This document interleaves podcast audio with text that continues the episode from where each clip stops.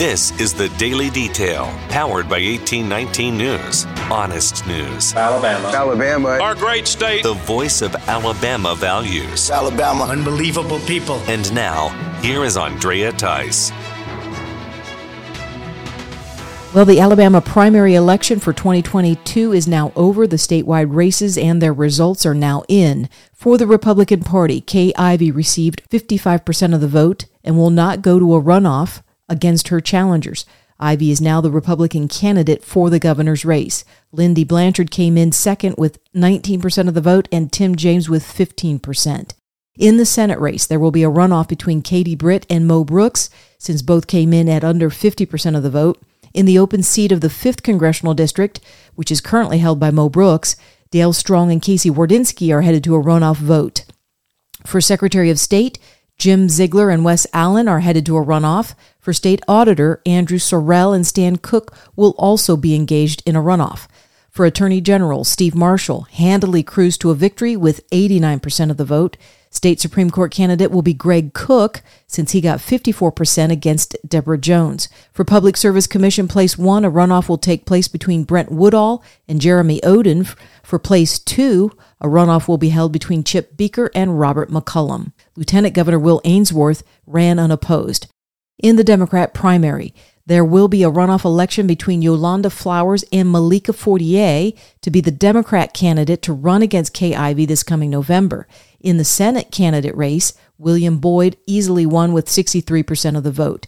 Democrats did not challenge the other statewide races, but in the open seat of the 5th Congressional District, Kathy Warner Stanton became the Democrats' candidate for November with 58% of the vote. The primary runoff election will be on Tuesday, June 21st.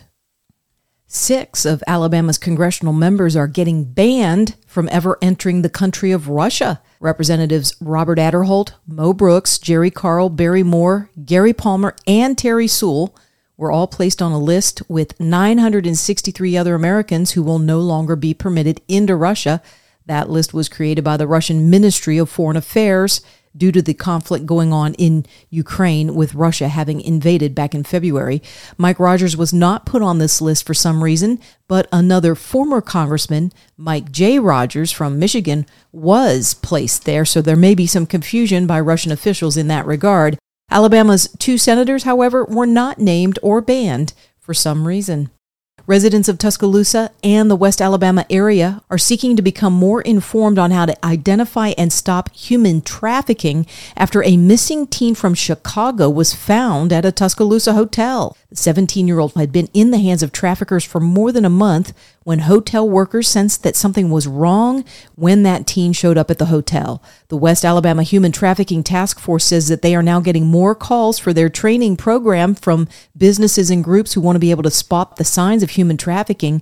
Captain Phil Simpson spoke to WBRC News. People who seem to have a third party monitoring them, somebody hovering in the background that's watch, watching them maybe drops them off so that they go into a room and then come back out and get in that vehicle with that person, or somebody that always seems to be in the background whenever this person is around.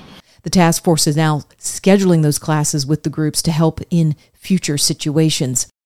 The filming for a horror movie has been wrapped up in northern Huntsville rather than Hollywood. Dark Entities is the name of an independent film that was written and directed by Brandon Mecklemore. The movie will feature local actors from the Tennessee Valley and is based on the concept of a family inheriting a mysterious home with dark secrets involved. The film is likely to go to national and international distribution since Hollywood reps are showing an interest in the film. For more in depth stories affecting the state of Alabama, go to 1819news.com. In national news, a terrible shooting occurred in Uvalde, Texas, and has left 14 young children dead, one teacher, and the shooter as well. The shooting occurred at a Texas elementary school on Tuesday just after noon. The Uvalde Consolidated Independent School enrolls just under 600 students. Governor Greg Abbott spoke to the public following the tragedy. There is swift action being taken by uh, local law enforcement uh, as well as the Texas Department of Public Safety. Uh, they obviously uh, now know who the shooter was, and the shooter is no longer alive. Let me give you some details, and then I'll give you a summation about that. Uh, the shooter was uh, Salvador Ramos. uh, an 18 year old male who resided in Uvalde. Uh, it's believed that he abandoned his vehicle and entered into uh, the Robb Elementary School in Uvalde with, with, a handgun, and he may have also had a rifle, but that is not yet confirmed according to my most recent report.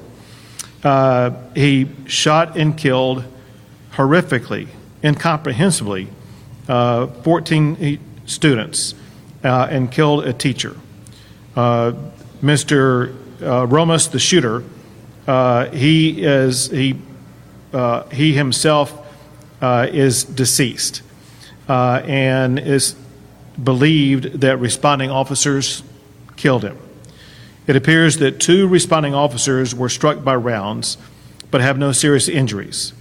Uh, the Uvalde Consolidated Independent School District Police Department is the investigating agency, and we will provide them uh, and the City of Uvalde substantial investigative and patrol assistance.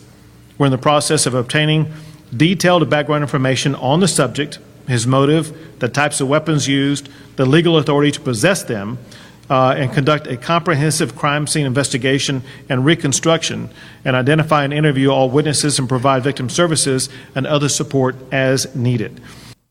Early voting in Georgia's primary election day, which is also shared by Alabama, showed a record turnout in the Peach State compared to the 2018 gubernatorial primary. This time, the primary has seen a 168% increase in early voting. This comes after new election laws were put into place by the state legislature. In the governor's Republican primary, Brian Kemp has won as the Republican gubernatorial candidate. He beat out his challenger David Perdue, who was endorsed by Donald Trump. Stacey Abrams ran unopposed to be the Democrats' gubernatorial candidate. And another hotly contested race that was in the state of Georgia was regarding the reelection bid of Marjorie Taylor Greene. She had several challengers in the Republican primary seeking to unseat her, but Marjorie Taylor Greene handily won a victory to run as Republican this coming November. We will kick Adam Schiff and Eric Swalwell off committees so they can no longer pervert our Constitution. Yes. And yes, if we work hard and if we want it badly enough, we will impeach Joe Biden. In the state of Indiana, there was no primary election, but the state legislature did override a veto coming from the Republican governor. Governor Eric Holcomb vetoed a bill that bans male athletes from identifying as females and competing in female sports programs. Both the state Senate and House voted to override that veto and procured enough votes to do so. The American Civil Liberties Union has already filed a lawsuit against the legislation, claiming that a 10 year old boy who identifies as a girl wants to be on the all girls softball team. The law is supposed to go into effect this coming July 1st. There are about 11 to 12 states that have already enacted some form of similar legislation that bans this type of transgender crossover into female sports. The interim president of the Southern Baptist Convention says that any secret list of past sexual abusers who were pastors or staff within that denomination will be released to the public. This comes after a 288 page independent report was completed by a Washington, D.C. group that was tasked with investigating how the abuse claims were handled by the SBC Executive Committee in the past 20 years. Interim President Willie McLaurin held a teleconference this week and made a statement of grief and apology to the victims whose voices were silenced and ignored by SBC leaders. And it's just really clear that no one in the SBC is beyond falling and failing when it comes to sexual abuse. And the reality is this is that we'll never know the full extent of the pain and the hurt um, that was caused to survivors. Um, care for the vulnerable should be our most important concern when dealing with sexual abuse. And so today, on behalf of all Southern Baptists, I want to issue a formal apology and say that we are sorry to the survivors for all that we've done to cause hurt, pain, and frustration. We're committed today to gospel reconciliation that will lead toward um, lead toward peace. And so um, we have you in our prayers today.